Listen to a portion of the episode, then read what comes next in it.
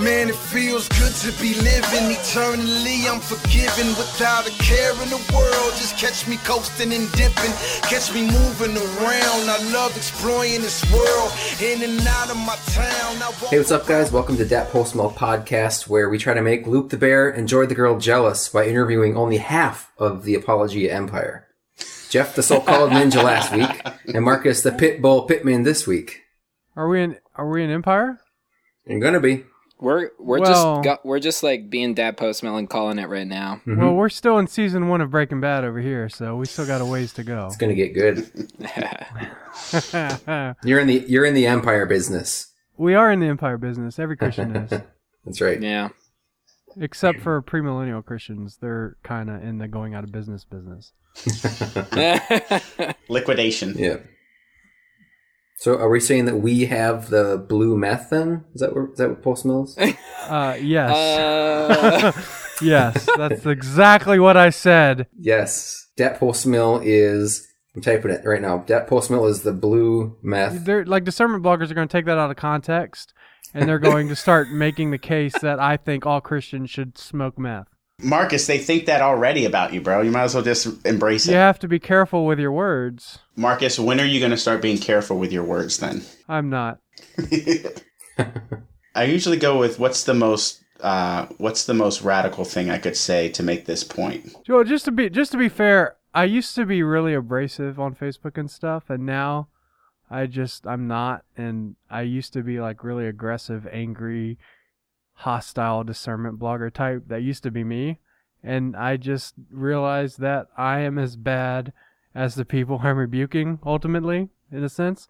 And so, not that there isn't a need for rebuke, there is, but I just realized that we don't have to do it all the time in such a hostile tone and we can show grace because some people are wrong and other people are heretics and sometimes it's hard to confuse those two and some people are wrong for a certain amount of time so we have to be kind of cautious and taking a quote here and there from something someone said at a certain place at a certain time and making a whole basis of whether or not they're saved because they said something stupid not always the best way to go about uh, generating blog traffic and building your ministry. And it's Yeah, probably it's probably unbiblical too. I, I should say it is a good way to generate blog traffic, but it's not a good way to build a ministry. Mm-hmm. Right there, you go. that's true. So Be, it's being a an really admin good way to in, in a pub has been good for me because it's I, I want to make sure I don't get kicked out of the pub that I'm kicking other people out of. So I I tone back tone back quite a bit. Yeah, I was banned from the pub a long time ago. So Yeah. next next topic. I'm with you, Marcus. I got kicked out. It's cool. We the Wookie the the Wookie what is it Wookie maker? Yeah, we are here with Marcus Pittman from Apologia Radio. Uh, Marcus Pittman has joined the uh, what what we calling it the Apologia Empire, and we are just we're looking into the future because we believe that that's uh, that's just the way it's going because we know that we support it and uh, we just love what you guys do, man. We we had Jeff on last week, we have you on. Uh, we made a joke earlier, but man, we would love to have the girl and the bear on as well. Uh, that'd be awesome. So uh, we're also my, my name is John Howell. We also have Adam Moore. Hello, everybody. I'm See- from New Jersey. That's a voice for radio right there, right? It is. We also is. have we also have Colin Pearson. What's up, guys? I'm in SoCal. Yeah, and that's I mean that's a good voice right there as well. And then we have Dustin Ronman, right? Is that Ronman? Rainman? Ronman? Ramen noodles? What is that? Like how do you say your name? Rainham. Renum. I'll take whatever you got. He's I like ramen. Then I can claim I'm part of the ramen empire. Why not? I'm in, I'm up in Minnesota. Minnesota. Minnesota.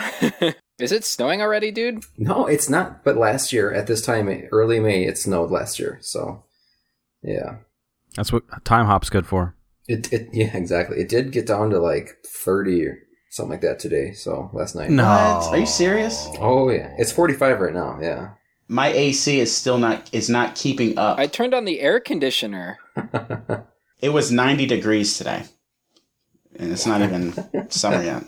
So, so our listeners are not aware of this because I've edited it out of every podcast, but John Howell has wanted to discuss Batman versus Superman for like five episodes, and we're finally going to do it with somebody who has the creds to actually carry this discussion. So, Marcus, we believe I'm in a you. Marvel fan, so I don't really care. That's John's heart is crushed. No, I, So next subject, please. Next question. Well, nev- never mind, John. We're throwing out segment one. Sorry. Maybe next week. No, but John, what what was your question about Batman versus Superman? Was it who would win in a fight, or Well, like, I don't no- even remember. well, no. This whole this whole idea that Batman's even a challenge for Superman, I think it's I think it's ridiculous. Well, if you're, and I, t- I think I told you this, but if you're aware of the um the actual story of Batman versus Superman, which I'm only minutely aware because, like Marcus, I prefer Marvel, but um, Batman actually knew on the Justice League. Batman had the weaknesses of every other Justice League member like on his person at all times, and so he always carried kryptonite with him Right. so that if Superman ever decided to just like you know go crazy and murder the entire planet, like he would be able to stop him. Right. How much kryptonite are we talking here? Yeah.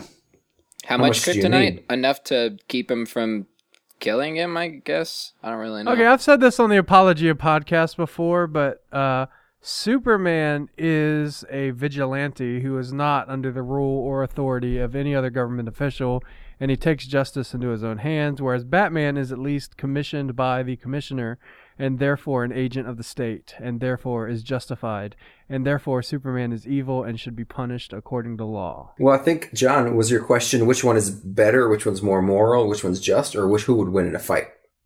Well, uh, I think all of that. I'm just saying. I, I I think though that when you look at Superman and his abilities, I think I think Batman would win in a fight because he always carries kryptonite and because he's smart. Doesn't matter if he has kryptonite. He could fly at him at 100 miles an hour, stop 100 miles away, and throw a train at him and kill him. Not if he had kryptonite on his person. Well, how, how close does he, He have to wouldn't be, be- for it to affect him? He doesn't. He can. He can be 100 miles away and still throw something at him that would kill him. Hey, what's up, IV, man? I'm glad you're here, man. Hey, I, I don't know, man. I just thought that since you were in the studio and stuff, that you could come by. What's up, guys? I got my friend IV here. Y'all hear that? IV Conerly, no way. yeah, man. This is a surprise. Yes. Brother Shalom. IV. What's up, brother? Shalom, guys. Welcome to that post What's mill, up? bro. Howdy, welcome. yeah, yeah. I just bogarted my way on the post mill. Hey, that's good. That's what IV does. He's That's taking criminal. Dominion right there, man. Yeah, that's right. If if it's post mill, things got to get better. So, you know, I just got to go ahead and get better at these uh, Bogarts. at, at Bogart. IV is actually visiting me. He's working in the studio. We're soundproofing some of the rooms and stuff in the Apologia Studios. That's it looks awesome. really awesome and amazing. And so I'm pretty excited. That's awesome, man. The Empire, t- Apologia Empire, got to change the name. Mm-hmm. it is A&E. apologiaempire.com. A&E. Dang. Now somebody's now I got to buy it. Copyright. Hang. I'll buy it right now, real quick. Hang on. so, what were we talking about again? I Batman forgot. Batman versus Superman. Batman versus Superman. We can move on from that. It- okay. I had this grand vision, All right. and it's just, I mean, it's okay.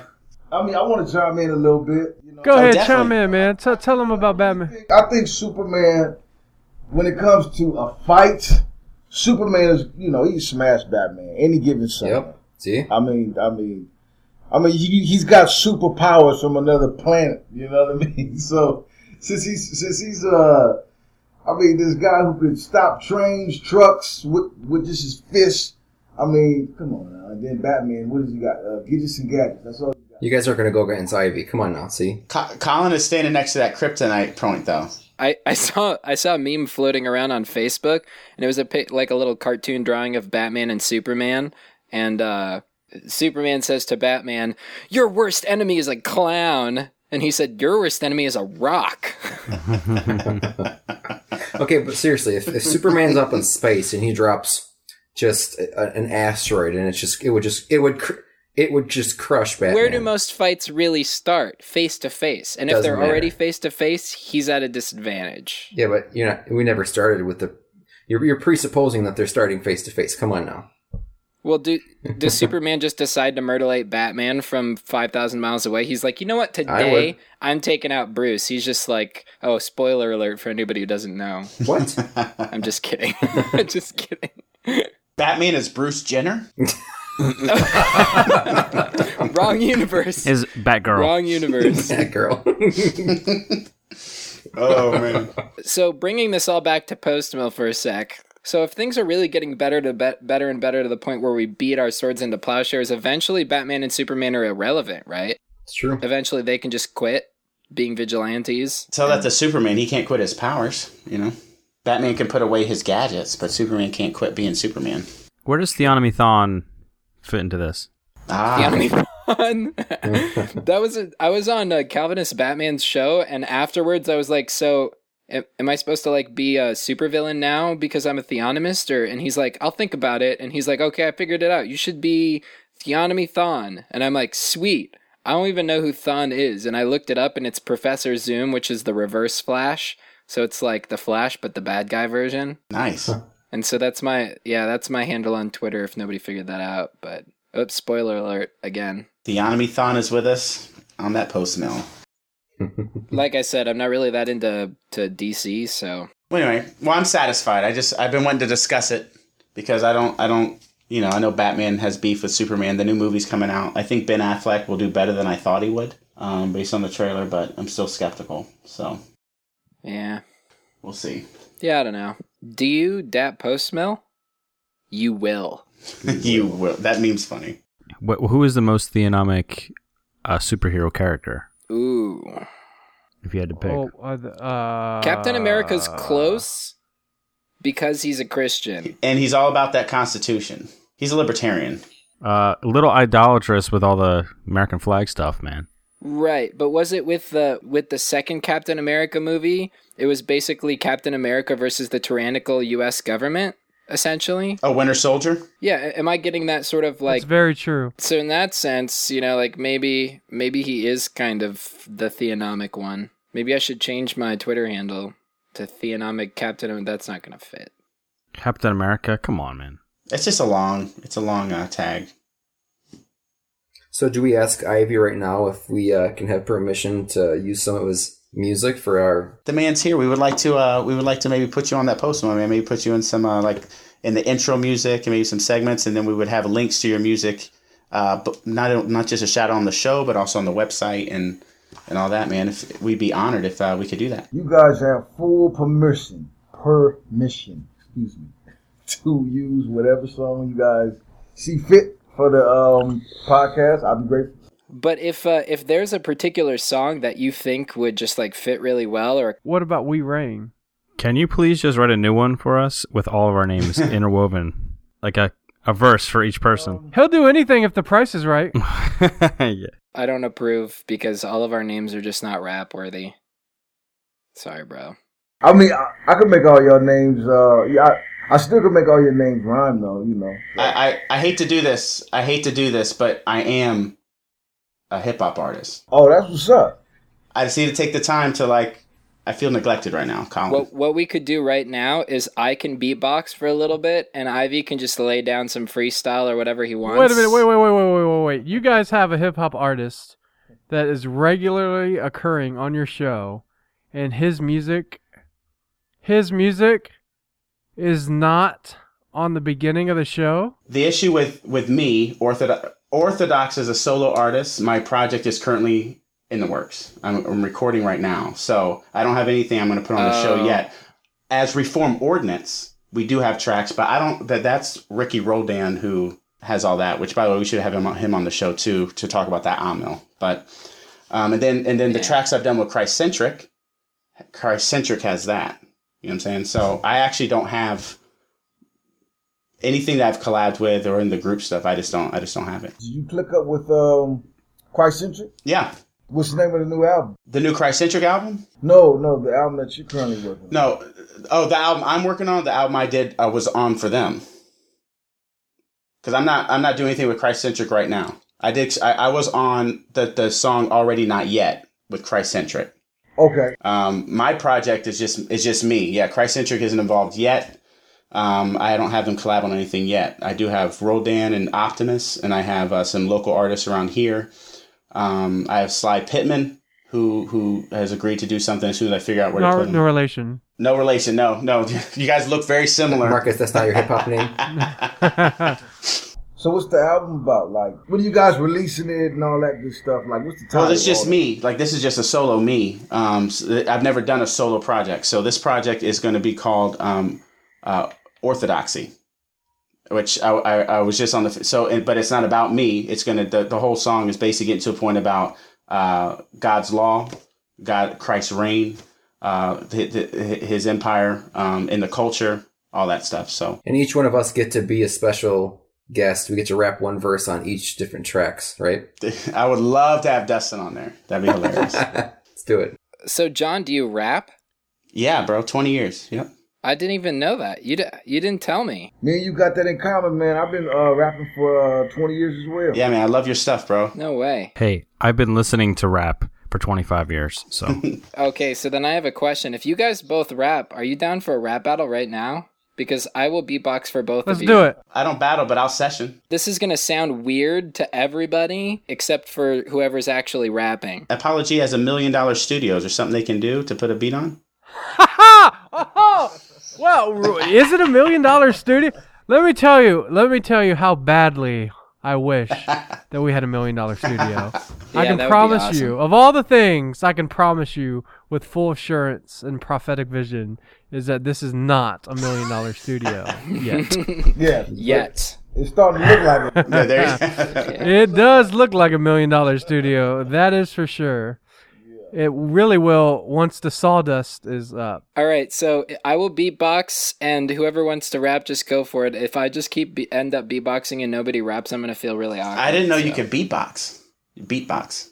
Yeah, dude. That's I just like I have so many friends that rap, but I don't do it. So I had to figure out something to do to feel cool hanging out with them.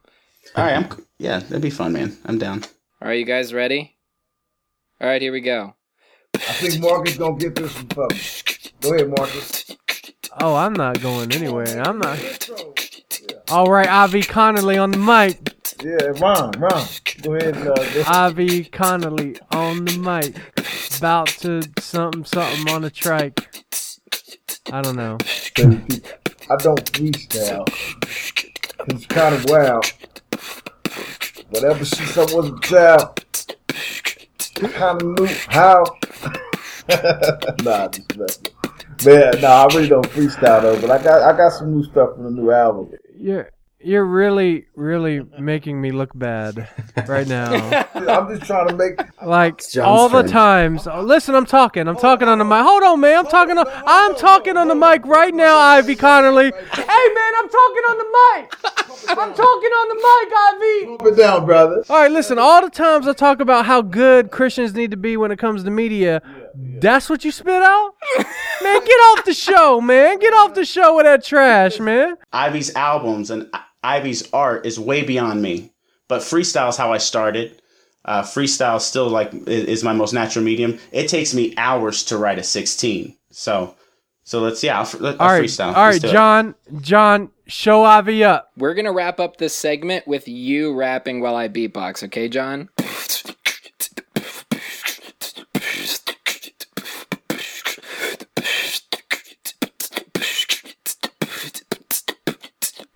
Now, some people wonder if these hosts are real, but we're just broadcasting not that mass appeal that post mill is coming underneath the grasses, astonishing the masses. Theological classes we take you to.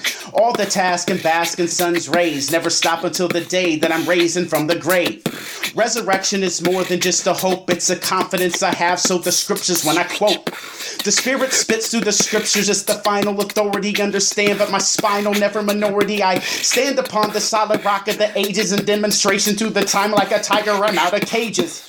I feel angry devouring all the faces and all the culture's fake and they want to get the facelift. But really we need the circumcision deep within and the oh the spirit and never do away my sin and theonomic it's more than just the law, it's the spirit taken into the heart for all of y'all. Wash you with the baptism, never stopping the dropping the topics in the Florida weather of the tropics. Most MCs are small like microscopic. They teach the gospel of Thomas, they really need to stop it. That's when I exposit the synoptic gospels and never stop it when he pierces through my optic. God sees all things, he sees all visions. Never will I stop till the fulfilled the great commission. Satan's bound, never coming to heaven and understand, cause we see the yeast and never leaven. He chose more than 12, it's perfect like 7. Never will I stop until the day that I'm leaving. Even if I'm leaving and Cleveland, just like Stephen when I'm martyred till the day, but I'm torn and I'm wheezing. And my flesh is torn and I'm bleeding, but I'm proceeding. And I walk across the water like the Jordan when they're receding. And I am needed only one confession, like the Creed and Niceans, check out all the lessons. Oh, That was man, awesome. oh, man. Get out of my dude. face, Thanks, IV. man. We will be right back with you guys on Dat, Dat Post Post Mail. Mail. Stay tuned. My life directed by him. No, this isn't a movie. Bet they still wanna shoot me. I'm a dead man living, pardon my laughter to Uzis. Tell me what can they do to me? Already a done deal. Already been sealed. Welcome back to that post mill. We've been having a lot of fun in that first segment. Uh, we got IV Conerly that uh, bombarded the po- the post podcast, and we are honored to have him. We of course have Marcus Pittman, also with Apologia Radio in house, and we have that that, that post crew. And we want to just kind of on the Batman Superman tip get into a more serious uh, little discussion. Marcus, uh, this this is for you. You wrote an article about the Super Bowl commercials uh, at around the time of the Super Bowl, of course, and you pointed out something about the theme of the commercials uh, in, in your understanding. Could you maybe kind of It was fatherhood. yeah, and, and what what about fatherhood? Uh, what was so significant about that theme in these commercials that you concluded in your article? Well, I think when you look at the Super Bowl commercials of the past year, it was all about the the ones that stood out the most were the ones that dealt with like a true meaning of family. Uh, so there were the car commercials. There was the commercial where the dad was taking her daughter to get on the airplane to you know well besides the fact she was being in the military that's a whole another subject but but essentially it was about fathers and uh uh i think the that marketing is to place in people a desire to buy something so that whatever they want that commercial or that advertisement makes them feel that if they have that product they will get that. So no no but everybody in the country has you know drunken parties with Budweiser and like they everybody has that. That's easy access. Not everybody has a daddy right? Especially in this country. Not everybody has a father. Not everybody has a a, a family and so if if if I get a new Ford if I get a new Chevy it will be like having a family that I never had. Like that's good advertising. That's good marketing. And you're we see that everywhere. Like now like i think that's one of the good things about our society falling as as deep as it's falling because it only can fall so far before people realize even unknowingly that they're created in the image of God and they're going to desire that to to be like that image more even if they don't really realize the source. So when you see commercials and advertising and movies and television and they're all focused on a, f- a solid family, you know, that's that's a big deal. I mean, we see it with Pixar. Like like The Incredibles was a great film and it had an intact family that loved each other. And I think we're going to see that with uh the new film that's coming out in uh, in June, Inside Out we we see like an intact family there. You know, the husband and the wife and the daughter sitting at the table. There's a value to that uh, that relates to people, and it's like an instant emotional connection because that's there's a genuineness to having an intact family.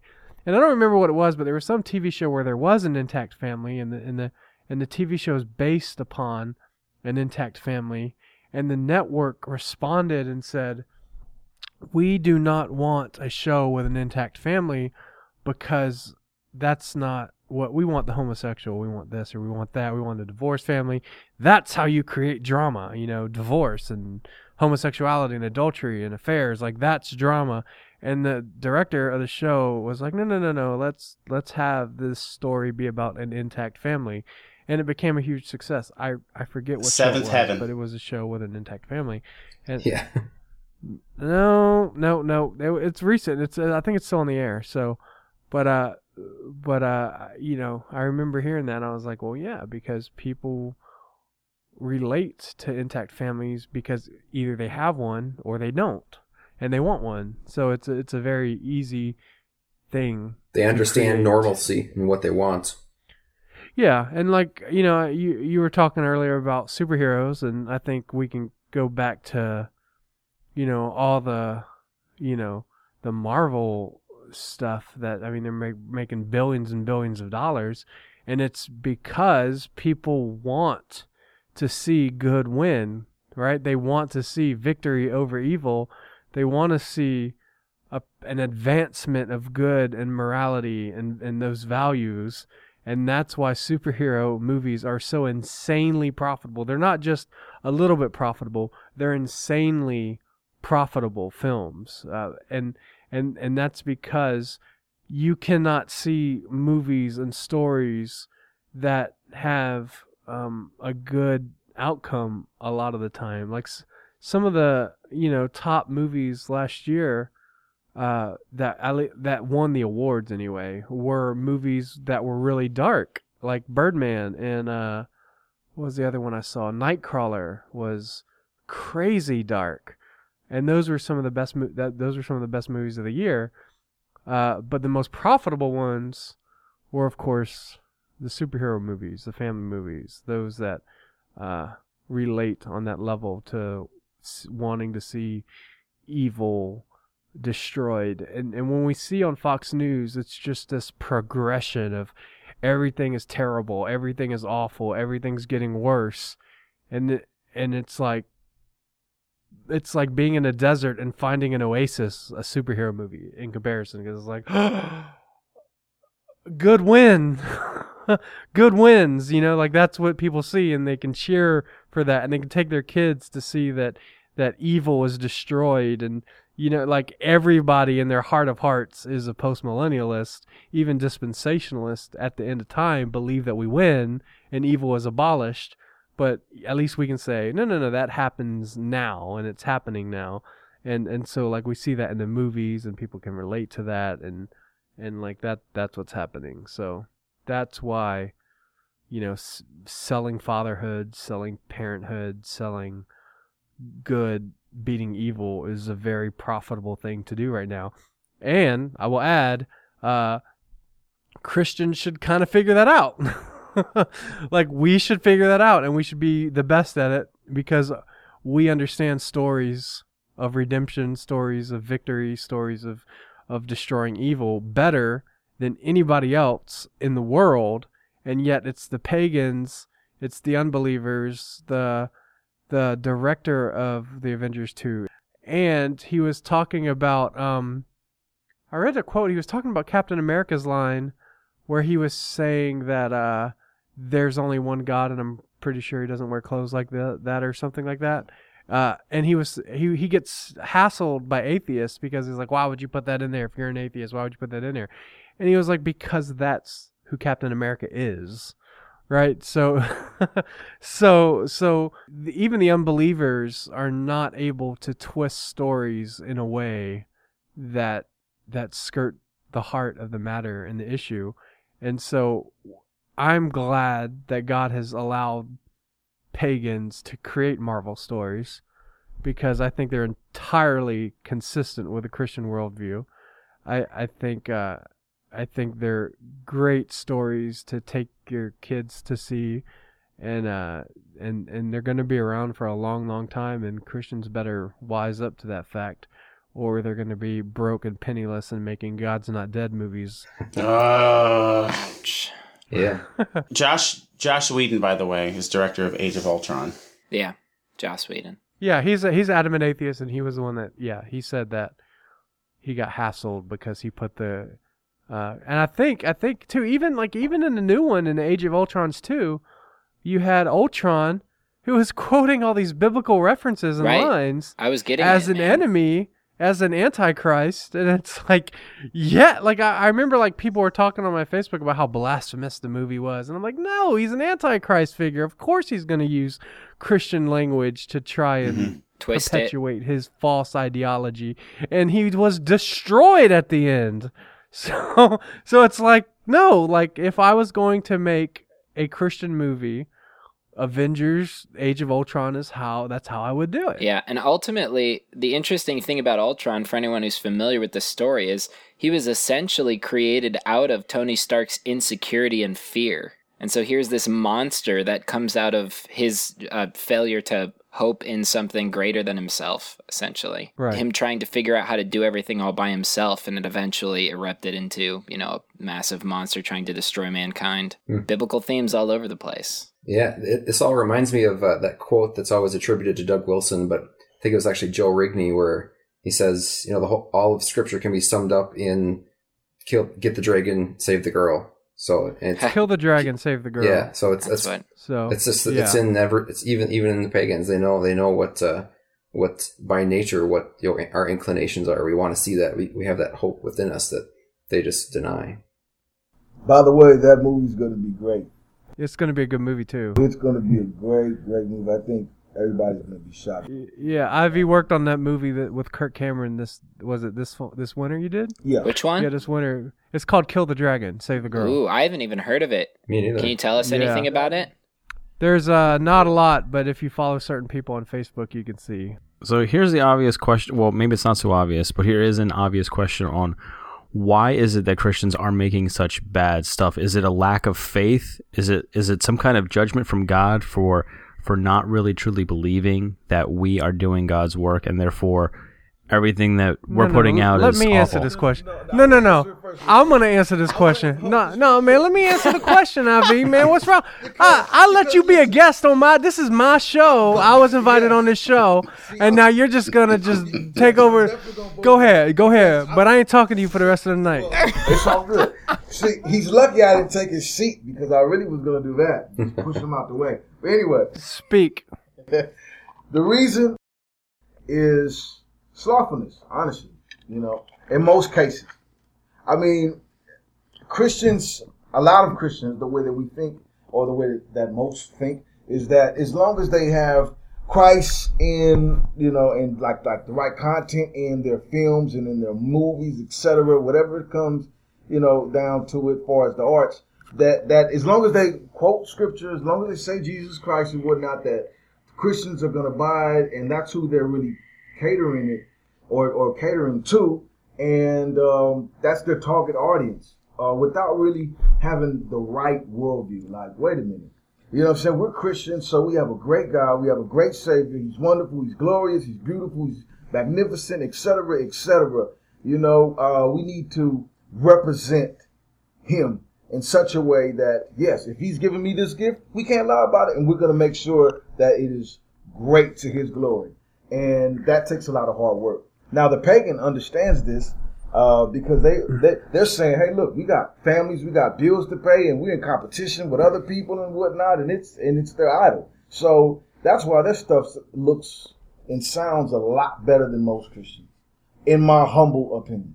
That was a terrible answer. I was not gonna say that at all. It doesn't matter. What I was gonna say, uh, because I was asked the question. yeah, it doesn't. Okay. So, What, what, what, what don't you understand? are you gonna are you gonna let me answer the question? Go ahead. Okay. All right.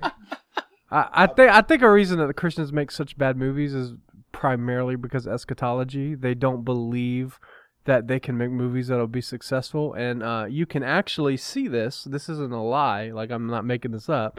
If you follow the Left Behind Facebook page, and you, Oh, yeah. Which was really is. Left Behind is the worst series of movies ever made. Uh, Hmm.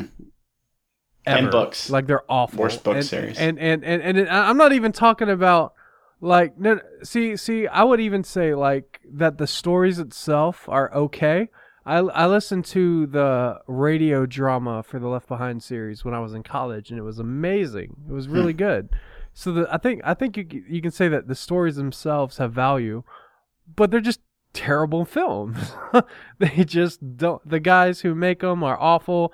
Uh, they don't care, and they always talk about the reason this movie failed is because the world hates godly movies. No, they don't. They hate your movies because they're bad. And and and so so if your eschatology is people are just going to hate us, they're going to hate our films, they're going to hate our media, they're going to hate everything that we do. Therefore, we're not going to make a lot of money. Therefore, we need money to make good films, which is not true. Uh, so if, you, if that's your if that's your view, you know you're you're going you're going to always make bad movies. So bringing that back to what we're doing at Apologia, uh, me and Jeff had a discussion before I came down here about media and film at the conference, and and like we share a very similar view, and that's that we can make good things uh, really cheaply. Uh, and like if you notice like a lot of the people that are making a lot of money on YouTube that are building empires on YouTube, they don't have million dollar budgets. Right. they don't have elaborate, expensive uh, gear and equipment. They don't have that stuff. They just have their own little iPhone camera, and they're making millions of dollars from advertising because they're good. They're they know how to tell a story. talent. Yeah. Right. Yeah. And, and, and, and the guys that left behind, those guys do not know how to tell a story. They don't care if they tell a good story. They're out to get uh Christian dollars. well yeah, yeah. So yeah, so their their their main source is uh essentially uh give us money so we can make movies that you like as opposed to uh we're going to make good stuff, support us because we're making good stuff. Look, I'll just be really honest. If Apologia makes garbage, don't support Apologia. Like, I don't think Jeff will mind me saying that. If we are making junk, don't support us because that will motivate us to make better stuff. Right? Like, that capitalism is a great motivation. right? Like, that's a great motivation. Hey, I'm hungry. Why am I hungry? Oh, because I'm not working hard enough. I'm not talented enough. I'm not skilled enough. Like, that's what we plan on doing. We plan on making great content here. We we plan on feeding the Christian body with great content and and smart content and satire and we I mean if you guys could see the chalkboard wall that we have that's just filled with ideas and Tuesday we're having our first writing session where we're writing sketches. And like I'm going this weekend or next weekend I'm going to start regularly going to improv comedy places around Phoenix just to soak in like sketch comedy. Like we're like we're gonna we're doing it here. Like this is YouTube studio this is going to be a massive thing and like that's our goal. And if we're bad at it we don't want your support. We want to make stuff that people like. We want to make stuff that we like and and hopefully we'll build an audience based around that. Not hey guys we are your only hope to see a good christian film. Because the world hates Christian films. And if you give us a million dollars, we'll make a really terrible Christian film, but you'll feel good about it because you supported a great Christian. F- oh, man, you've got to be kidding me. So instead of making films that are, you know, uh, appeal to the feel good, I, I, I feel good because I'm supporting a Christian film. Why don't you just make and sup- why don't you just support films and media and content that's actually really good. And I think I think when that happens, uh, you'll see a change. I mean, capitalism is the is the driving factor. Like people don't go and see Marvel movies that are garbage, right? Like like no like if if that's a, if there's a bad superhero movie or any bad movie, they just don't watch it. And then what happens? Uh, uh, it it it flops in in the box office. It doesn't make money, and if that happens a lot, M Night Shyamalan, like people don't want to support him. Like people don't like when you make a certain amount of bad movies, people don't want to support you and fund you. There's a reason why on M Night's last film, which was with Will Smith and and and uh, uh, his son, there's a reason why in none of the advertising and none of the promotions there was no mention of M Night Shyamalan at all as the director. It's because if people know that, the, they've they've given up hope that M Night will do a Sixth Sense again, and and that's because he's failed and failed and failed and failed, and that's just how capitalism works. You go out of business, and that's okay. It's a good thing for someone to go out of business. And Hey so- man, I was in an M Night Shyamalan movie, were you really? Which one? The Happening. You could see my forehead. I was an extra. I'm just kidding. Uh, were you really? yeah, it really was. You really were an extra in the happening? Yeah, but you could only see like my forehead. That's awesome. that's your forehead, But I got bro? to I got to meet. Oh um, man, that that's a great forehead, dude. yeah, that's what, Look you could familiar. you could see. I thought it So, looked so when anybody asks why are there no Christians in Hollywood, we can say no, no, of course there was. Adam Moore Yeah. was in the happening. And I was in another. Mark Wahlberg movie, Invincible. You could see me in the background. I was me and Mark Wahlberg were the only two people on the screen at the time. Was that M Night? You mean Invincible? No, that's that was Invincible.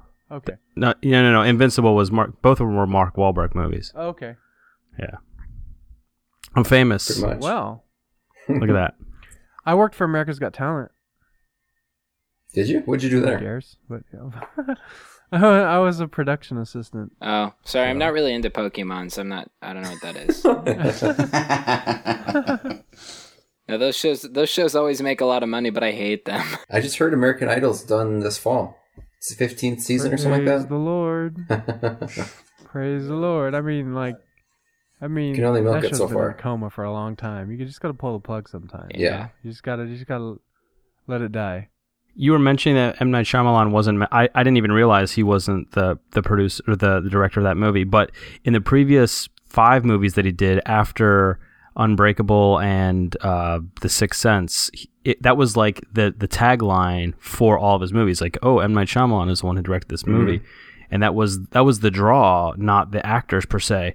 And he he continually kind of got worse and worse. And he had like I really liked The Sixth Sense. I mean, when it came out and and Unbreakable was pretty decent, but everything else since then has been has been bad. Signs, Signs is pretty good. Signs had Mel Gibson in it, and as a Christian, you have to support it.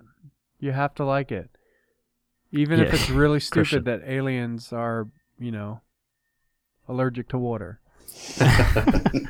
You still have to like it because you're a Christian and Mel Gibson's in it. Right. Who's Mel Gibson again? Just kidding. I think he's like He's not. He's a. He's Catholic, isn't he? he's like an Oh, ant. yeah, he's Catholic. yeah, he's a little bit. He's been in some trouble too, man, with some things. But So he made a. He made an entire movie that was like 100% Second Commandment violation. Oh, yeah. Those Catholics. Yeah. Read gospel. Wake, pray, read, dress, work, think gospel. Dress, fellowship, yes, church, hear, see gospel. Everything gospel. Everywhere gospel. Walk, talk, eat, drink, sleep, dream. Are there other Presbyterians on this show? By I'm the a way, Presbyterian. hey, Recently converted. Yeah, Hey, brother. look that. I'm so happy to be talking to other Presbyterians. Oh, yeah. that's How- awesome. That's Yeah, how are you how are you surviving Yeah, there, man? I don't it. know, man. I don't Marcus, know. we need to I'm- switch you know, places. one day at a time. One day at a time. are you are you a Baptist at a Presbyterian church? Is that is that what you you're a Baptist at a Presbyterian church? And I'm no, at a Baptist no, church? worse, worse. I, I have been a Baptist at a Presbyterian church He's a before. Baptist at a Baptist church. No, I'm a Baptist at Oh, now you're yeah, Presbyterian. at a, at a Baptist church. That, I think that's worse than being wait, a wait, Baptist you, at a you Presbyterian church. unreformed to to Baptist? Well, You you unreformed to Bap- being a Baptist? I was no, I was never Presbyterian. You were Presbyterian, and then you. I I, Oh. did, I worked for a the church. Presbyterian. Ch- uh, it, it was I worked for a PCUSA church. I don't think it counts. So I'm, I'm I don't think I. Yeah. no. By the way, a lot of people like a lot of people have questioned why I would come to work at a Baptist church, uh, and that's because uh, those differences are minor, and the king we're still building the kingdom together. Mhm. I think it's a great example to Jeff and Luke that they know I'm Presbyterian, but they would still let me come and minister alongside of them, and it wouldn't be this divisive, you know, major issue. And I think they should get a lot of respect and credit for that. And we joke about being Presbyterians and Baptists and stuff all the time. It's okay. Like that's fun. Yeah, I'm very very thankful for Jeff for just his uh, biblical ecumenicism in that in that like he would allow that uh, to take place. I think it's amazing and and uh you know he he could be angry discernment blogger like but he's not. He's very gracious and and whatnot. So Are you allowed to be a member of of the church? yeah, well even in the PCA you can be a Baptist and become Mhm. a member. Yeah. Um, I just can't be I an elder. it was flip yeah, you can't be an elder if you're if you hold a Baptist doctrine, and and and I would never want to be an elder of Jeff's church for those reasons, of course. And and but like we can still work together and build the kingdom together and Yeah. and grow and you know do all this. Yeah, you know what? I know this sounds confusing, but I go to a church in Temecula, California, and uh, it's called Covenant Grace. And some of the elders are Baptist, some of the elders are Presbyterian. And, you know, it, it's great because, I mean, they still minister and whatnot. And some bring their babies to get baptized or sprinkled or just water poured down on their heads. And then, you know, uh, some uh, just convicted to just only baptize adults that make the profession, of course. Man, that's crazy, man. Stop talking, IV. Just stop No, talking. no, no, no, Stop saying- talking, man. That's Stop spreading that. churches- Man, that's the type of stop, man. That's that some. need. No, man. oh, That- this is good. That's, That's- gonna put. That's a that's a said- church that don't have conviction. That's what that is. Well, what kind of crazy? you know no, I'm just kidding. Yeah, yeah. I'm about to say- you said that, you know, those- those are the- yeah, what in the world is what in the world, man? Those are non-essentials. I mean, I mean, they they have. I mean, every elder, you know, they, they stick by their convictions, and it's just a group of of men that's like, hey, you know, we're not gonna stop you from baptizing babies. Well, well, like in the CREC church, in the CREC church, you can be a Presbyterian church or a Baptist church as long as you hold to a Reformed creed, Yeah, yeah. and then that way you still get your Presbyterian security in terms of the government, Mhm. which I think is amazing. I agree with I agree with the government. I, th- I I don't really think there's any other biblical biblical option uh, for church government than than Presbyterian system. So, Marcus, I was listening to the latest episode of Apologia, and as soon as af- after I heard it, I said we are going to put on our website, on our Dat Postmil website, what church we're a member of, so that if anybody has a problem with anything we say on the air, they can go directly to our elders. So wait a minute. Wait, let me ask you a question, okay, Adam? If I were to go to your elders because I had a problem with the way you were acting online, if you were acting, say, like in uh, like like a child, uh, and I were to go to your elders, you wouldn't be mad? It- that that depends, but I mean, you you would let me do that, and you wouldn't think that like that's a problem, no, because that's what the biblical model is. If you have a problem for, with somebody, right? yeah, that's what they're there for. right. and awesome. uh, and I started thinking about like the fact that my my pastor knows he's not postmil. He's he's optimistic-ish uh, amil, and he So he's and he's yeah. uh, he he's very uh, ki- king, he's very he's very kingdom focused, kingdom minded, and he's very um he has a high regard for God's law, but he's not theonomic. But um, but and he also knows I have a gun podcast. He's not a real big gun person either, but but that's I want him to know what I'm doing because indirectly I am representing the local expression where I live. Absolutely. And so and so that we need to be held accountable by our elders. And I think the the whole elder thing that we were kind of just talking about is huge. And that's why I'm I'm thankful for the Presbyterian polity because it, it really holds them in high regard. Yeah, and if you think about it this way, like I wouldn't go to a church unless I trusted the pastors and elders to A have my back when somebody's just trying to ruin my reputation and B call me out for being an idiot.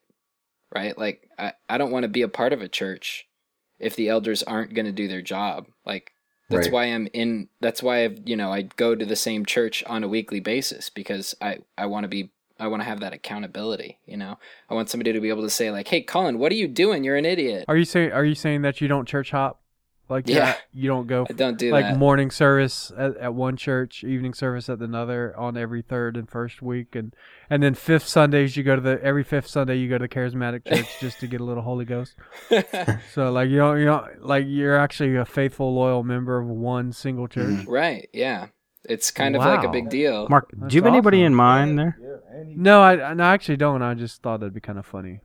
Yeah, no, I know, I know. Like, there are there are a couple churches that I've been to that are close by, and I have friends who go to churches that are close by, and on occasion I'll go and visit with them for various reasons, but it's just visiting, and I'm coming back to what is the place where I'm regular. No, I was just gonna say it reminds me of something a while. I used to go to Piper's Church for several years, and uh, That's all the way in Minnesota. Minnesota. You went to John Piper's church? I did. uh, Yeah, I went there for six Did you shake his hand? Several times, yes. Wow. I was on the worship team, so I got to be uh, in the, the room downstairs behind praying before we went up. So yeah, it was, it was awesome. He's, he's a smart guy. so you have like a special anointing. Oh yeah, yeah, yeah. I can I sell holy Like water. like John like John Piper has laid hands on you. yes. Like that's like you have like the gospel coalition anointing right, Right. now. So you're Like, you basically have- like Paul's Timothy. their- you have except- their blessing. Well, that's one of the things I was going to say earlier when you said that you were going to be a member of um, Apologia Church because I, I don't know of a lot of Reformed Baptist churches that allow Presbyterians to be members. I when I became a Presbyterian while I was there with my wife, and uh, we actually had to leave because we couldn't be members um, Oh, because wow. we had affirmed their uh, their confession. Yeah, of faith. actually, actually, some of my best friends actually um, helped start a church, a Baptist church, and when they were creating uh, the bylaws for the Baptist church, they were very specific to write them out of membership. Mhm. And went during the meeting, they were very clear that that and and they still go there. They actually still attend. They go every day. They tithe. They they're allowed to take communion. Uh, but they're not allowed to be members, which is really weird because for Mhm. for me, I think to say uh, that uh, uh, you cannot be a member of this church because of your view of baptism is really to say uh, you are not part of the body right. because of your view of baptism. Oh, I mean, it doesn't matter how you look at it. You can sit there and say, "Oh no, you're part of the body. You just got to go to another, you know, another place." But it's like saying, you know, uh, you know, you, it's like it's like it's like saying, "Oh, oh, oh, yeah, you're a human. You just can't drink out of this water fountain." Right, and it's, it's funny too because everyone always said with with Piper, you know, uh, if Jonathan Edwards walked into his church or if R.C. Sproul walked into the church, he would he, he wouldn't let him be. I mean, they couldn't become members of the church. Yeah. Well, that's what Jeff told me. Jeff was like, "There's no way I would deny membership to Greg Bahnsen." Yeah. like, there's like, how would I like? What you Greg can't. Bahnsen. Yeah, it's Greg Bahnsen. Like we know he's a brother. Like what? He can't. He can't worship with me. No way. Right. You but know? but but then by that logic, he would have to accept Andy Stanley, you know, in the same type of. If you were to go Presbyterian and not Andy Stanley, you know what I'm saying? So that's what that I'm I'm saying. I have a problem. I have a big problem with with people accepting Baptists just because they're Baptists, but not Presbyterians, because you're gonna you're gonna bring in like lots and lots of stuff that you right, don't but isn't do. Andy Stanley is part of the Southern Baptist Convention, right? Uh, I guess he is. Yeah, I- yeah. I So was you probably have like a lot. Yeah, well, Rick Warren is part of the Southern Baptist Convention. So s- yeah, so like I mean that goes back to our discussion on like autonomous government, right? Like, so Yeah. the Southern Baptist Convention is not a presbytery, so they have no control over all the false teachers that are really within their own, you know, denomination. They don't have any in their denomination, do they? yeah, they do. Perry Noble. Perry Noble's pretty up and up, right? Yeah, they have a lot. They have a lot of people in their in their in their denomination that I don't think would make it as an elder within a Presbyterian church because just I mean just based on the way they preach is not expository. yeah. Um, just based on that, you couldn't be an elder. Um, and so, but I think too, like if you were to just take a list um, of all the people who uh, come up in discernment blogger blogs, like all those false teachers, the majority of them is all Baptist, right? Yeah. Like so, you don't get a lot of uh, crazy radical Presbyterians. Like we have strong disagreements with Tim Keller on some things. I, I do, uh, Yeah. but but he but he's still restrained by that confession that he holds. The Westminster, he's still restrained by that. He can only go so far, and then uh, and also like uh, if he goes too far, he can be removed by people outside of his church. So there's that protection for his people there too. I think. Right. And so, like, I think that's why a lot of the false teachers are within autonomous Baptist churches. I, I think there's something to be said there. So, Listen to this though. Think about all the people that have study Bibles that are named after themselves. What what type of doctrine are they are they all espousing? Every single one of them is dispensationalism. You start with Scofield, you go to John MacArthur. so, so what you're saying is there will never be a Gary North study Bible. Yeah, exactly, exactly. Oh man. I had somebody point that out to me. Like all the reformed, all the reformed postmil p- type of people. But but to be honest, Adam, like I don't have a problem with that because if I'm writing a, a commentary on the Bible and like I'm putting my study notes in it, I want people to know like this is this is my like this is my commentary on the Bible. I don't have a problem with commentaries, but it's like it's like the Bi- but the thing is like the the the the notes are interwoven into the text, and so it's almost as if like I'm like you're reading your Bible and me at the same time. Yeah, I don't I don't have an issue with a pastor branding himself. What about Paul and Apollos? That No, I don't I don't think so because like Paul was very clear that he wrote the book of Romans. Right. yeah, like he true. signed his name and like you know and, you know so like if a pa- you know if pastor builds a ministry and you know uh, you know I think like I think that's okay. Like I mean it's just like now if I say I follow MacArthur, like that's where it gets weird. Like that would be weird. I follow Jeff Durbin, like that's weird. the reason I think it's helpful is that if it's called the John MacArthur Study Bible, I know what I'm going to get because I know John MacArthur. He's a famous individual. I'm aware of his positions on various things. So I know what to expect when I'm reading his commentary. Whereas if, you know, if it was actually just John MacArthur writing all of the notes and it was called something completely obscure, uh, you know, I may not be aware immediately. I may have to go to the front and read the introduction to know that it's that it's his stuff. It may not be immediately, you know, clear what I'm what I should be expecting. But the point is, it's almost like Presbyterian government, where there's a plurality of people who Oh, who are putting in their input, and it's not just one guy's opinion. And like, like the Reformation Study Bible. the Reformation Study Bible has a general editor, and they have sub editors of the Old and New Testaments, and then each Well, to be editor fair, the MacArthur assigned- Study Bible has you know Phil Johnson as editor, and like there's other people that edit, the- you know, MacArthur's Bible besides MacArthur. Like it's not just MacArthur. I don't want to pick on him because Reformed people do that enough. But God bless Johnny Mac. God bless him.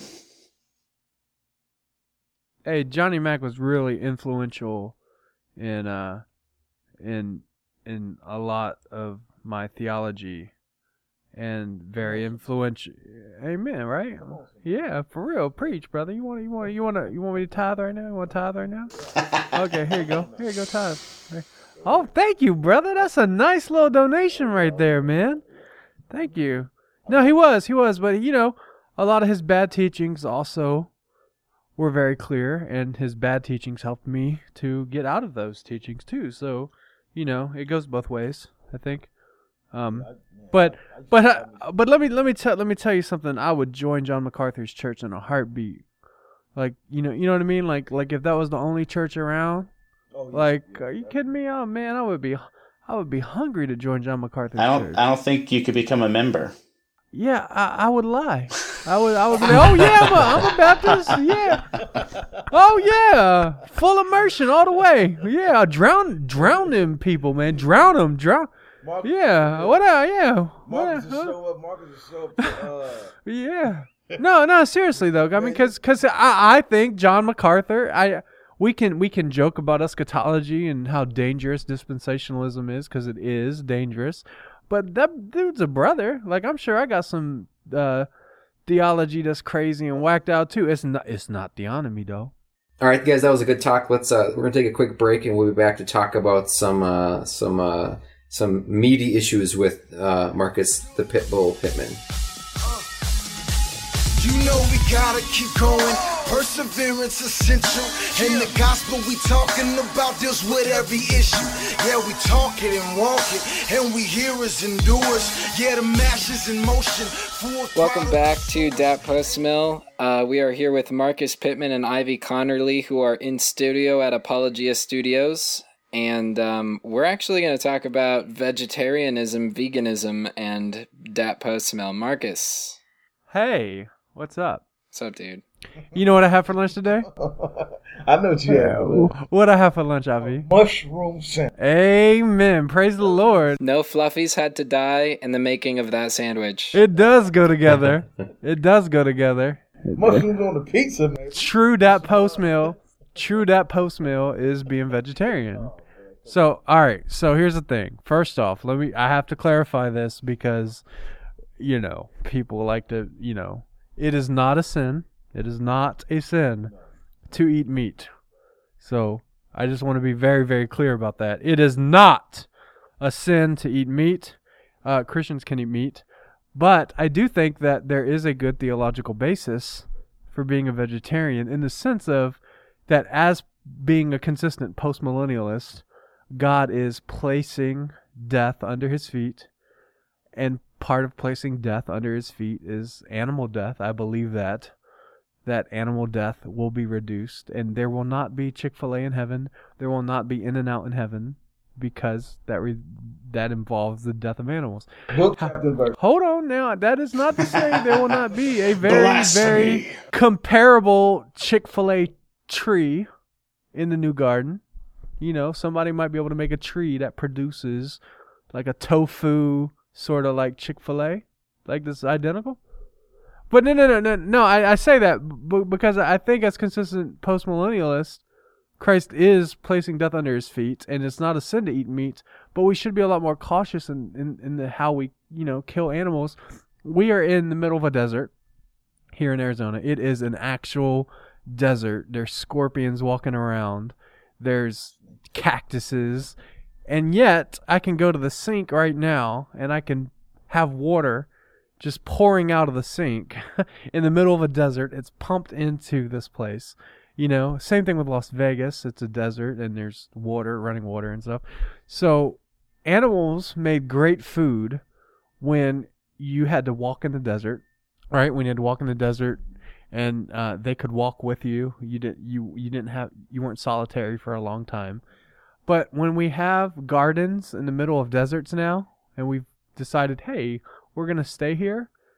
I I think we can we have the technology that we don't need meat um, anymore. Like it's we don't need it, uh, and I don't think I don't think it's the healthiest option either. As Christians, we should be really conscious about our health, and and I think uh, this is something I've just come to the conclusion of. I have not been always conscious about my health, but I think you know what we put into our bodies and stuff. Uh, like I think that matters as a Christian. And now I know one one person said the Doug Wilson line we don't want to turn our swords into plowshares too early, or else we'll be fighting with plowshares, right? And and that's true, uh, which is why I'm not saying like this is something we have to do right now. Like we have to like you know stop eating meat, I think we should start setting the pace. Like we should start creating, uh, uh, you know, healthier options. We should be at the forefront of this, and we should be. And I, I think you see it too, like especially in a lot of homeschooling families, you see a lot of people um, who are really embracing nutrition and uh, you know I'm staying at a house right now and all they have are like essential oils and probiotics and all this. I don't even know what this stuff is yet. Like I'm so new at this stuff, but like you can see, there's definitely like a health conscious thing that's happening specifically within Christian families, and and and I think uh, as time goes on, it's just going to go more and more and more and more.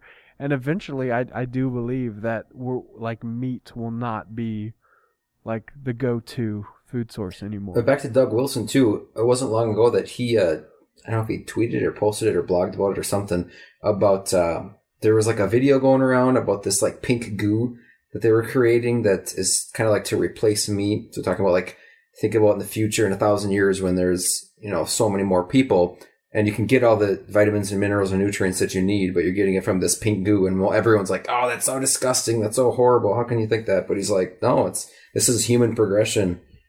yeah, 500 years from now, you know, that might not be an issue. But but I think there I think there's something maybe in I, I would I don't have I, I would think there's say there's probably something inherently unhealthy about meat whereas if if there was something specifically healthy and and good for you about meat there would be meat trees in the garden of Eden but it wasn't we were to eat off the fruit of the vine and you know it was all fruit and plants and and I think I think there's a reason for I I do think there's a reason for that However, like I said, it is not a sin to eat meat. So when I did, I did a in my small group several years ago. We went through Randy Alcorn's book Heaven, just a, a few chapters, and I actually tweeted him once and asked if there will be Chipotle in heaven, and he said that if that's what my heart desires in heaven, then there will be Chipotle. So are you saying that Randy Alcorn is wrong? There won't well, be Chipotle. First, well, you know, I'm, I don't know everything there is to know about like what the end, like consummation will look like, but I'm pretty sure that one like uh, we won't be in heaven. Uh, we'll be on the new earth. Heaven and New Earth. Yeah, but I think the heaven is essentially where like the where the heavenly realm dwells. But we were never we were never created to live in heaven. We were always created uh for we were always created for the earth. Right, right, Like, yeah, we were yeah. created on the earth. We live on the earth. We'll die on the earth. We'll be resurrected on the earth. And uh, and, and and and so like I think I I kind of think like heaven's kind of like maybe like a holding place until the final judgment. The way that I think of it is that right now, heaven is separate, but at the consummation, heaven and earth unite. Yeah, Yeah. that that that's that's probably true too. It- It's like the uh uh I th- it reminds me of the Kirk Cameron line where he says like our goal is to heavenize the earth. Yes. Like like so so like I think that's uh that that's probably really true. Uh, I think and I think we had that at the Garden of Eden, and then of course sin separated us from that. But uh, what to go to to go back to Randy Alcorn's line about whatever your heart desires, like you'll have. I don't think that's really true. I think in heaven or on the fi- on, in the new earth, like we're gonna have to work, and, and we're gonna we're gonna you know labor for everything that we have, just like we have to do now. It'll just be you know less toil and less thorns. But yeah, I mean, but I mean, look look at what we've accomplished. We're in the middle of a desert with air condition. Right. right, so there's a lot less toil. Trust me, if we were building a studio in the desert 300 years from now, uh, 300 years ago, without air condition, like we we wouldn't even be here. We'd be like, yeah, yeah, uh, yeah, you was crazy. Yeah, so So, so the chicken that's in the Chipotle and the New Heavens and New Earth will be that pink goo that's not actually made out of meat. No, or it could be like a Chick fil A tree that we've created that's actually a vegetable that just happens to taste like Chick fil A. Yeah, Douglas Wilson made a good point when he was talking about um like GMOs. He he said that like people think of GMOs as like terrible and horrible because they're bad for you and stuff and he said, "Yeah, but it's just like any other brand new technology. Give it a couple hundred years for us to work all the kinks out and it could literally replace all of the killing animals that we do." Like he and and the the Yeah. um the joke that he made, which I guess technically may be partially serious, was that if you could have a steak that was just as juicy and delicious and more nutritious than a real steak and have it be made out of petroleum, you know, that would be better than having to kill a cow for it. What is it, what is petroleum? Is that oil? Like what is that? Petrol, yeah, it's oil basically, the product of oil, but But isn't oil made from like dead animals? Yeah. Somebody made the joke that toy dinosaurs are made of plastic, which is a petroleum product, and oil is made from dead dinosaurs. So toy dinosaurs are actually made from real dinosaurs. Reincarnation. Yes. Reincarnation. That's really Oh. really creepy. Isn't it? Yeah. Wow. Man, I can't wait for the consummation to get rid of that. Well, Marcus, just a, just uh, if I can ask a couple questions about about this idea. Um, a couple things. One, like we see, like By the way, did I mention that it's not a sin to eat meat? yes, you did. You mentioned that. Yes, you did. Okay. All right. All right. And in John in John twenty one, Jesus ate fish after he resurrected. Broil some fish too. He did broil the fish. But anyway, continue. Well, actually, IV brought it up. Like the resurrected Lord, in in the time he spent before the ascension, uh, restores Peter and, and his disciples by cooking a breakfast of fish. Preach, brother. Uh, well, I, and I, I don't think that that this, now this yet. text doesn't Already not like yet. this- that- yeah, already not yet. But he's resurrected, and he could just have easily got the. He had loaves already before. He could he could have loaves. He could have um, all sorts of things. It, it, it's just it's, it's so just your odd only to me. conclusion here, if we were to follow your position logically, is that animal death doesn't count as actual death, and therefore we could go to Tim Keller land and the view of creation. You know, I mean, like that. Death that's, before the that's fall, we not a sidetrack. problem anymore. Yeah, yeah, I have a really big problem with that actually. Mhm. I think I yeah, think that so it's. I mean, I mean, I mean, you, I mean, you could, you could say like, why did Jesus not just give Peter and all those people like glorified bodies right then, right? It's like, well, you know, like that wasn't, it wasn't time yet. It wasn't time then for animal death to be to be put to an end. Yeah, think time. of think of this too. Like now we have the technology to um figure out what our body needs and where we can get that those needs from. Whereas back then they didn't really know. So maybe the reason that Jesus made them fish was because otherwise they wouldn't have gotten you know fill in the blank with whatever and the, they and the more we learn about the body, uh, the more we learn that like health is like the ant. like the reason we have so much cancer, the reason we have so much disease is is really it's just dietary. Like I really believe that. Like it's just dietary. And and and and and you know, you don't see cancer as a problem in a lot of like countries where like they have vegetable based You don't see cancer as a problem in a lot of countries where they don't have processed foods. That's the uh, that that's yeah, the, like right, the right, biggest cause same of thing. cancer is yeah, yeah. foods. So, so same thing. Like, so yeah, but I think, you know, the best way to avoid processed food is just to eat it straight from the tree, right? Like that's or or raise and kill the cow So- yourself. yeah. But then you said the word kill, and now you're kind of not being postmil anymore. so you can just you know kind of hang with that. But by the way, IV, did you know that it is not a sin to eat meat? It is not a sin to kill an animal. I do, yes, I do see that in scripture. Okay. I just want yeah. to hear one more time. Okay, it is not a sin to to eat meat. And just to be clear know. too, just to be clear too, I love meat. I think meat is delicious, but my girlfriend is vegan and so I eat vegan food a lot because I'm not going to be like, "Hey, will you like make yourself a sandwich and then cook me some bacon?" I'm like, "No, if I'm going to eat whatever food I- you I'm, go- guys I'm are gonna eating." tell you something. Since I, since I become vegetarian, I've learned one thing: vegans they know how to cook. yes. Like they really know how to cook. They have to. I had. Let me tell you. Let, let me tell you about this vegan meal I had one day. It was look okay. You know, you take some cauliflower, right? IV, you listening?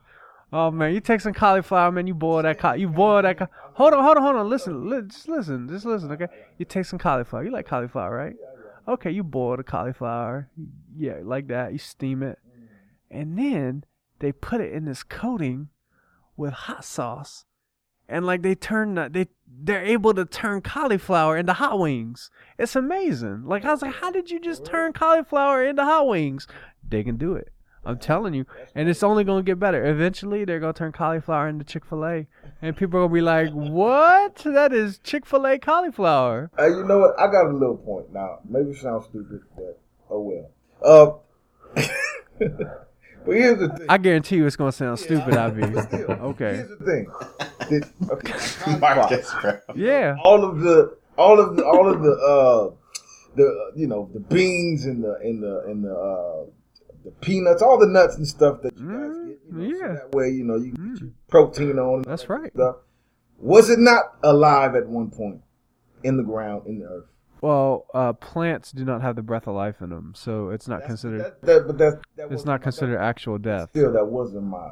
That wasn't. That was a really nice try, IV, but he's got a point. There's a huge difference between animal death and plant death, and this is like eh, this is intuitive to What'd you say? human being. You say this is gonna sound stupid. That's what you said, right? You said that, yeah. You knew. You knew that was stupid, IV. You knew that was dumb. Hey, hey, hey, That's hey, okay. That's okay, brother. We still love you. Still life. We still love this Still brother. life, though, This yeah. poor little child right here beside me, man. He know. He know he dumb. He know he dumb. He can't. He can't. poor little, poor little child. I'm sorry, IV. I feel so. I feel so bad for Y'all you. just see me in the screen. I'm sorry. Some I just, you know, Marcus probably went to the restroom or something. Ah! but I mean, it's intuitive to everybody. If you think about it, like if you if you were to just like you know go have a picnic with your family over top a dead cow, that would be like a really bad day. Everybody would be like, "This is disgusting." Like, let's we need to get away from this corpse, right? Whereas when you go have a picnic next to a tree stump, which is a dead animal, it's a dead plant, right? No, nobody thinks twice about that. In fact, like if it's just a couple, it might be kind of romantic. It's intuitive that plant death is considerably different from animal death. Yeah, and we don't. We don't. We don't have to think about it because. Uh, I love that. I, I know John is not eating the chicken wing. You ain't eating that chicken wing right in front of me. Oh man, that look good too, man. Man, it do, it do look good though. It do look Got good. it. See, Got sometimes, it, sometimes Got I it. still want to go back. Sometimes I still want to go back. Mm, look at that. See, Mm. that's what that postmil's all about. Mm. He's taking the mean over there. You know, I might be wrong. Just looking at that chicken wing right now, I'm like, that cannot be. That cannot be a sin. That cannot be. Look at the enjoyment on his face, man. Yeah, he is really enjoying that chicken wing. Enjoying it to the glory of God. Yeah, look at. I'm doing this in honor of one of one of my uh, heroes we had on the podcast not too long ago, Dr. Joe McDermott. Eat that meat for the kingdom, baby. That brother's a meat eater. Eat that meat for the kingdom, baby. Look now, now I'm, I'm just gonna say this right now. It is not a sin to eat meat, but when Joe McDermott eat meat, the way that man eat meat, the way that man cook meat, the way that man like be baking meat in the in the fire and pit, that might be sin, brother. that might be sin, because that brother, that brother, uh, man, shoot, that that because it's a sin. I'll tell you, it's a sin right now because he was he was not afraid to tempt a weaker brother. Oh. What I mean, just smelling that, so I was like, "Oh, brother, I'm about to lose my vegetarianism right now. right now, like, what is that you are cooking? Can you put that on some cauliflower, please? Because that that is awesome. So I never did have any of that, but I really wish I did. He made some real good macaroni and cheese, though. Not really vegan, but it was still good, though. How's that chicken wing, John? Oh, rotisserie. It's amazing, bro. It's amazing. Lemon pepper. I had vegan food for dinner, and it was also delicious. So So, Colin, since your girlfriend is vegan, for you, it's don't kill the dragon, get the girl. Yeah. Wow, that was good. That was Yes. good, man. That wa- that joke was a long time coming. It was. Like that was a long time coming. Like how, how like how long ago? That was like an hour ago, right? Like an I got hour excited ago. I could use it. He just brought that back. yes. That that that's some good stuff, man. That's some good stuff. See, this is why this is why Dustin's on the show, man. He's super witty, and he just like he'll wait, he'll wait for it for like an hour, and then He's just patient. be like, whoosh. He's patient. That's all it takes, man. That's all it takes. Like that one Smaug. joke. Like Smaug, he was waiting. Look at my God, I'm amazed.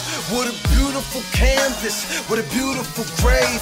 Catch us knocking on tombstones. You can be saved. It's the spirit that gives life, that man can be raised. Marcus, we would we would love to um, plug our listeners with how they can get more um, more of your work, maybe from uh, uh, with what with m- more of what you'll be doing with Apologia, and then just other stuff that you do. Yeah, the the the, uh, the first thing is I would like everybody to subscribe to Apologia Radio's podcast. Because I really don't think, and I'm not just saying this because I work here, I really don't think there's a podcast like Apologia Radio. Right? Like, there's just not. Like, it is like Z Morning Zoo and Christianity is crazy. I mean, there's, I mean, like, I mean, Jeff really is, he really, it, it really is a radio show that can make it on uh, major radio markets, and uh, and and, and that's going to be the plan. It, it will be. Uh, we actually are looking into. Uh, some radio stations have contacted us to air the show, so you can be praying for that for sure, because we definitely want to expand our reach, um, even to the outdated, you know, radio stations. Uh, and so and so, uh, but but subscribe on iTunes at Apologia Radio. Subscribe on whatever Android device you use for podcasts, and uh, that's the main thing. Uh, the other thing is, if I can just say this, uh, we're building the studio, and so uh, Jeff Durbin actually posted. It's actually on the Apologia Facebook page too. Uh, there's a link to our wish list for some video equipment that we would really like to have. Uh, and some of it, some of it we need. Some of the stuff is stuff that would just really add production value. Um, but we, if you could go to that wish list and maybe get some of that stuff, would be awesome. Like that would be great. Like that would be a huge help to us. We'll put a link to that in the description. Um, so just like if you could just support us in that way, just you know, helping us get gear, um, and and, and you know, uh, and and that gear comes with a 30 day money back. Uh, your stuff is garbage, and I don't like the stuff Apologia is producing guarantee. No, I'm just kidding. Uh, I'm just kidding. But uh, no, no. If you give us that gear, like it really will help us. I mean, the stuff that we're doing uh, is going to really be amazing. Like uh, you can't see it, but just behind me is a warehouse that's 64 feet by 24 feet, and we're building this amazing desk and this set uh, for a television show for Apologia Radio, and we we hope to broadcast that on some Christian networks, and it's really going to be uh, it's going to be amazing to have that up. And then our YouTube channel, you can subscribe to us on Apologia Studios if you YouTube that uh, Apologia Radio. Um, you'll be able to subscribe. We have like 12,000 subscribers already, and we haven't even done anything yet. So um, that's going to explode once we start really putting up some of the sketches and stuff. And just be praying for us like that we can be creative with the resources, the limited resources that we have. We know we don't need like millions of dollars worth of video equipment to do the stuff that we do, but you know what we do need, you know, we need, and uh, and it's going to be awesome. Like we're going to really, I think we're going to change the world. So that's the goal. Cool. So are you focusing 100% on this, or are you still doing Crown Right stuff, Gospel Spam? Uh, well, te- te- it's kind of like a collaboration because essentially uh, it's a collaboration, but uh, this is my full time thing right now. So this is my total focus. But Crown Rights is not dead. Like I still have some documentaries I'm working on. I'm working on um, uh, the James White Gary Strawbridge. They did a debate and we interviewed Crawford and Strawbridge and they gave commentary. So I'm going to be making a documentary about the Strawbridge James White debate. Um, and and so th- there's other things I'm working on uh, separate from Apologia. Uh, and I'll always I'll always do that because I'm a filmmaker. So I'll always have films that I'm probably working on um, slowly in between times. Uh, but uh, this right now is my primary focus for sure um, in that film. But uh, but uh, I mean, apology or this is where my heart is. Uh, I don't think people ask me about Crown Rights. I don't think Crown Rights ever ended when I came here because this is what we always wanted to do with Crown Rights. Uh, from the moment it was started, it's like we want to build a studio and we just want to produce content. And Jeff was the first one that was like, well, let's do it, you know? And, and uh, uh, the other venues we tried to do that, it just didn't work. It didn't fit their ministry. And then Jeff was the first one that was like, let's do it. And we did it. And God provided the resources. So, you know, God provided $30,000 so we could build this place out. And, uh, and so, you know, that's not a lot, but it's enough to, you know, take that step of faith and just start. So that's what, that's what we're doing. That's awesome. And what about uh, gospel spam? Are you guys still doing anything with that? Uh, John Speed and Sh- uh, Shane Dodson, they run uh, gospel spam now. Um, I, I, I- I don't have time to write. I just don't. Um, but uh, so I've essentially handed that over to them, and uh, and and the, the, they're they're putting up blogs every now and then. There was an Avengers Age of Ultron review that was posted, and uh, but that that I I I don't have plans for gospel spam to go away. I hope to have like maybe a gospel spam podcast here in the studio sometime, and you know, cause cause cause like that's something people should know. Like this studio here at Apologia Radio, the hope is that it's more than just Apologia Radio, but we can create all kinds of content and shows and podcasts that are bigger. Maybe some might get bigger than Apologia Radio is. Maybe Apologia Radio will be the centerpiece for the whole time, or maybe Apologia Radio will disappear and go by the wayside, and other content will be greater and bigger. We don't know. Like we don't know. We just have this place, and we're just gonna make stuff. And So what you're saying is that we all have to move to Arizona. Is what you're saying? uh, the entire postmil community should live either in Moscow, Idaho, or they should live in Phoenix. I think like if those two places. Yeah, I I don't have a problem with that. Like, let's That start. is so tempting. You have no idea. it Do is. it. What's holding you back, man? There's a guy at our church. I asked him, I was like, "Oh, how'd you hear about Apologia Radio?" He's like, "Oh man, like I." I was like, "How'd you join this church?" And he's like, "Oh, well, you know, we were me and my wife, we were living in New Jersey, and uh, we came across Jeff on YouTube, and like we flew out here, and we liked the church, so we just moved here." I'm like, "You just That's moved dope. from New Jersey to come Adam, here because sign. You thought it was a good church?" And I think like to uh, most of the time, like we move for jobs, we don't move for church. But I think we should probably move for church and see where God leads us in job. The funny the funny thing is on Doug Wilson's church's website, there's actually a page dedicated to just speak to those people who want to move here, understand this, and it's like you know might not be guaranteed a job. It's a small thought. Like there's so many people that just like pack up and move out there that they have to address it on their church website. it's a huge document. It's a huge document on the website. I love that place. I love that place. That place. I mean, I would move there, but I don't think for long. You actually spent time with Doug Wilson. Yeah, yeah. Does Doug Wilson know how to Dougie? Uh, no, but uh, he knows how to. Uh, he knows how to bob his head. Oh, he he can bob his head. He's a hair bobber. There's a video of him singing too. He's in a band, yeah. Dad Yeah, band. He's in a band. It's hard to not like Doug Wilson. It really is. It's hard to not like Doug Wilson. Believe it or not, there are people that do not like Doug Wilson. But anyway, Idaho, Idaho's got snow. It's got Doug Wilson. It's got guns. It's got snowmobiles. It's what else do you need? I mean, this is perfect. What else do we need? Marcus Pittman. I'm in Arizona. Yeah, we're gonna have to fix that. No, I'm just kidding. We'll just have to bring Ida. we'll just have to bring Moscow to you. That's what we'll do. How about I go to Moscow during the summer? Ah, So yeah, so just like support us, get stuff from our wish list, and you know just be praying for the work that we do, and you know that's about it. sweet. Thank you, Marcus. Yeah, thanks for coming, brothers, both of you. Thank you. Thank you guys for having me, even though I wasn't invited. IV, we're, we're gonna have to have you on again so that you can uh, so that you can prepare something instead of try to freestyle. IV, to be to be honest, there there has been talks with Chri- with Christcentric and with uh, Reform Ordinance about having like a hip like hip hop crew on to talk about the state of hip hop in that postmil. So uh, I definitely want to include you in that.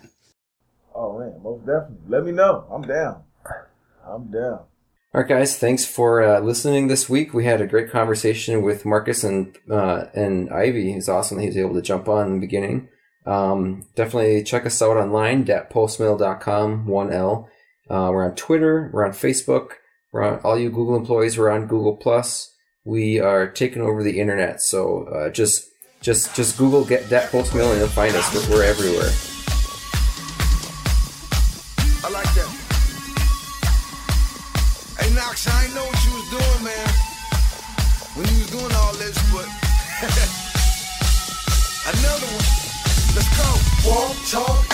Drink, sleep, dream. Gospel. Wake, pray, read, dress, work, think. Gospel. Rest, fellowship, yes, church, hear, see. Gospel. Everything. Gospel. Everywhere. Everywhere.